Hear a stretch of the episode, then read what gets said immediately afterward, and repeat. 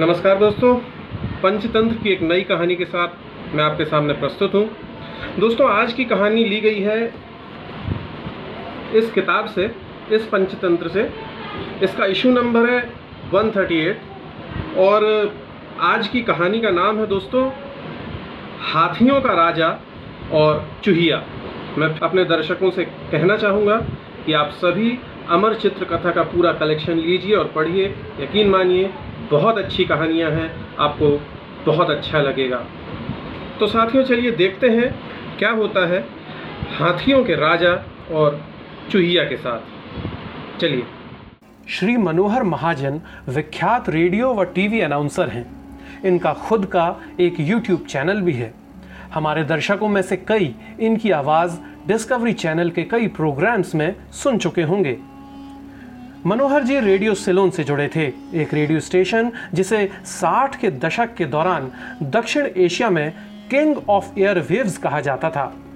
1974 में वे जबलपुर से बंबई, जो आज का मुंबई है, आ गए और अंततः भारत के पहले पूर्ण स्वतंत्र वाणिज्यिक हिंदी प्रसारक बन गए। प्रस्तुत पंचतंत्र की ऑडियो कहानियों के संयोजक श्री महाजन जी ही हैं। ये ऑडियो कहानियाँ 35 से 40 साल पुराने ऑडियो कैसेट से निकाली गई हैं, जिन्हें किताब घर ने डिजिटाइज किया है। इस वीडियो में वर्णित ऑडियो के प्रोड्यूसर पॉलिडोर इंडिया हैं, जिसे बाद में म्यूज़िक इंडिया के नाम से जाना गया।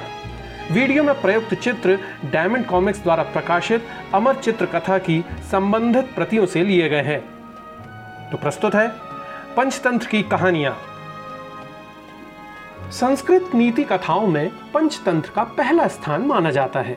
यद्यपि ये पुस्तक अपने मूल रूप में नहीं रह गई है, फिर भी उपलब्ध अनुवादों के आधार पर इसकी रचना तीसरी शताब्दी ईसा पूर्व के आसपास निर्धारित की गई है।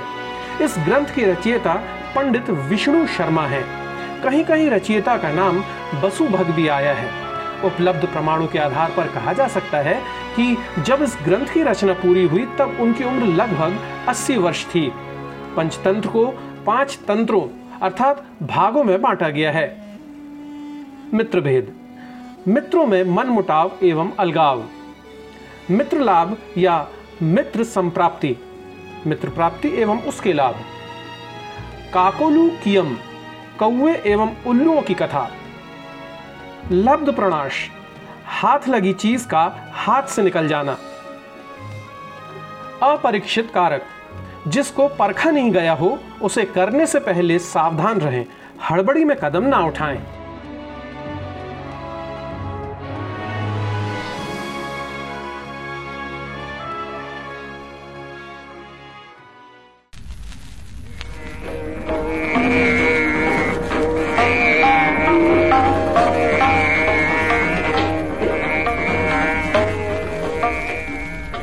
समय जंगल में पानी का भारी अकाल पड़ा। सारी नदियाँ सूख गईं। हाथियों के एक झुंड का सरदार अपने साथियों की जान बचाने के लिए परेशान हो उठा।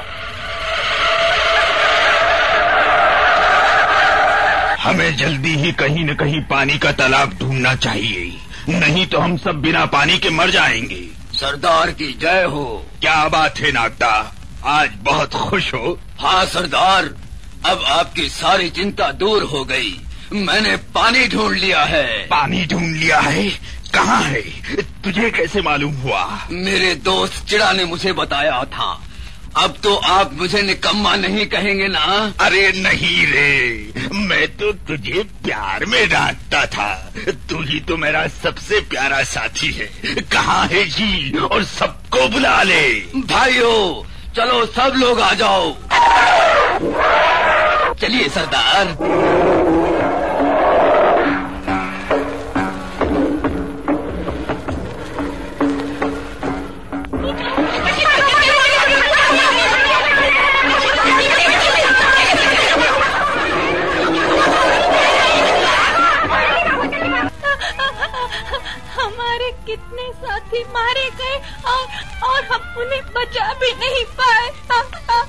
मिनी रानी, आप रोइए मत।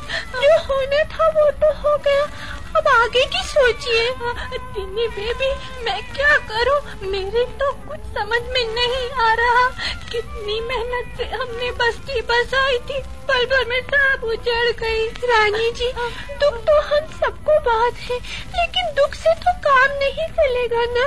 अगर इसकी रोकथाम नहीं हुई तो हर दिन हम लोग इसी तरह मारे जाएँगे। आ, आ, सच कहती हो टीने क्योंकि ये हाथियों का झुंड रोज ही हम सबको रोनते हुए चला जाएगा। एक उपाय है। रानी जी क्यों ना हम लोग जाकर हाथियों के सरदार से प्रार्थना करें? हाँ यही ठीक रहेगा। मैं खुद चलकर सरदार से बात करूँगी। रानी जी रानी जी वो देखिए हाथियों का सरदार आ रहा है। चलिए हम लोग उनके पास चलते हैं।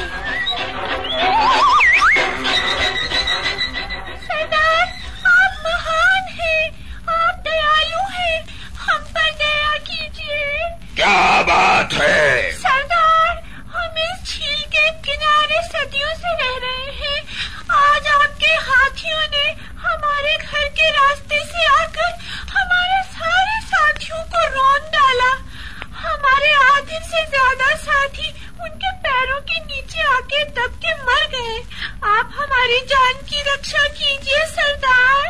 क्या चाहते हो? आप कोई और रास्ता ढूंढ ले मैं आपका ये उपकार कभी नहीं भूलूँगी। समय आने पर हम सब चूहे आपकी मदद के लिए तैयार रहेंगे। ये नन्हे नन्हे चूहे हमारी क्या मदद करेंगे? फिर भी इन पर दया करनी चाहिए। तुम लोग चिंता मत करो। हम लोग किसी और रास्ते से आया जाया करेंगे। ओ सरदार आप आपके हम बहुत आभारी हैं। आपने हम चूहों पे दया की कभी भी हमारी ज़रूरत पड़े तो हमें ज़रूर याद कीजिएगा। चलिए रानी जी चलिए चलिए। ये छोटे छोटे चूहे हमारी क्या मदद कर सकेंगे? खैर देख लेंगे कभी इनको भी।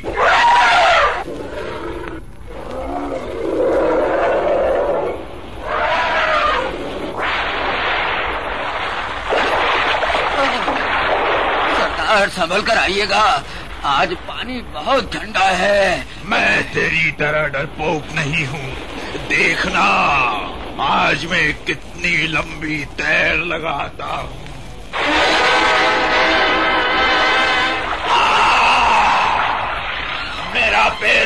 पैर के फंदे में फंस गया। बचाओ! बचाओ! मैं जाल में फंस गया।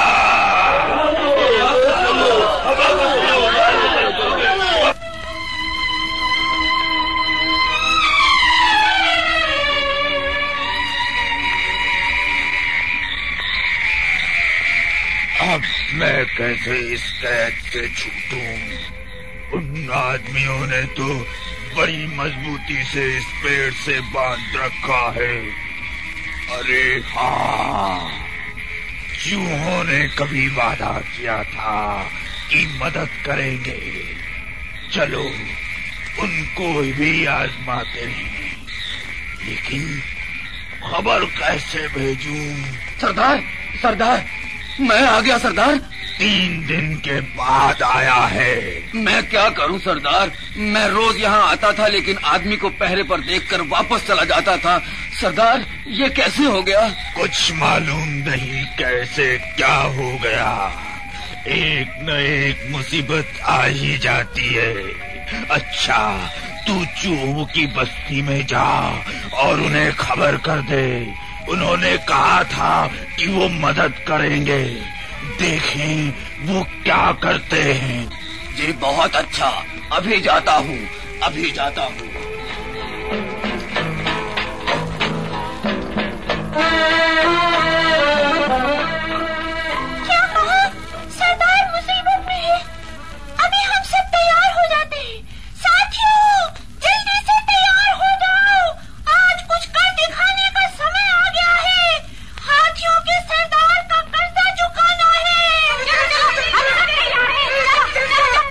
मेरे पीछे पीछे चले आओ।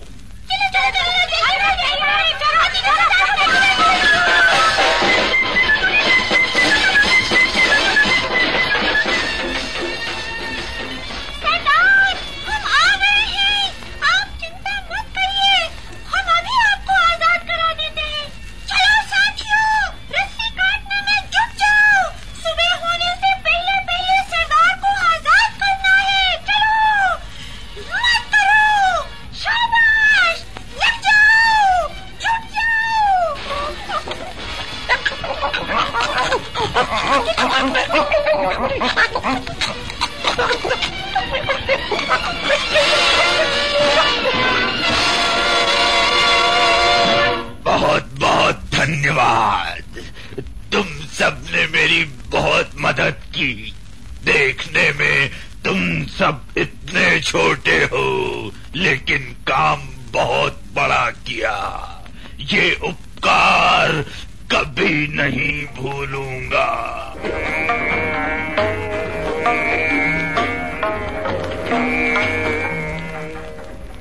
किसी चीज़ को छोटा या बेकार नहीं समझना चाहिए।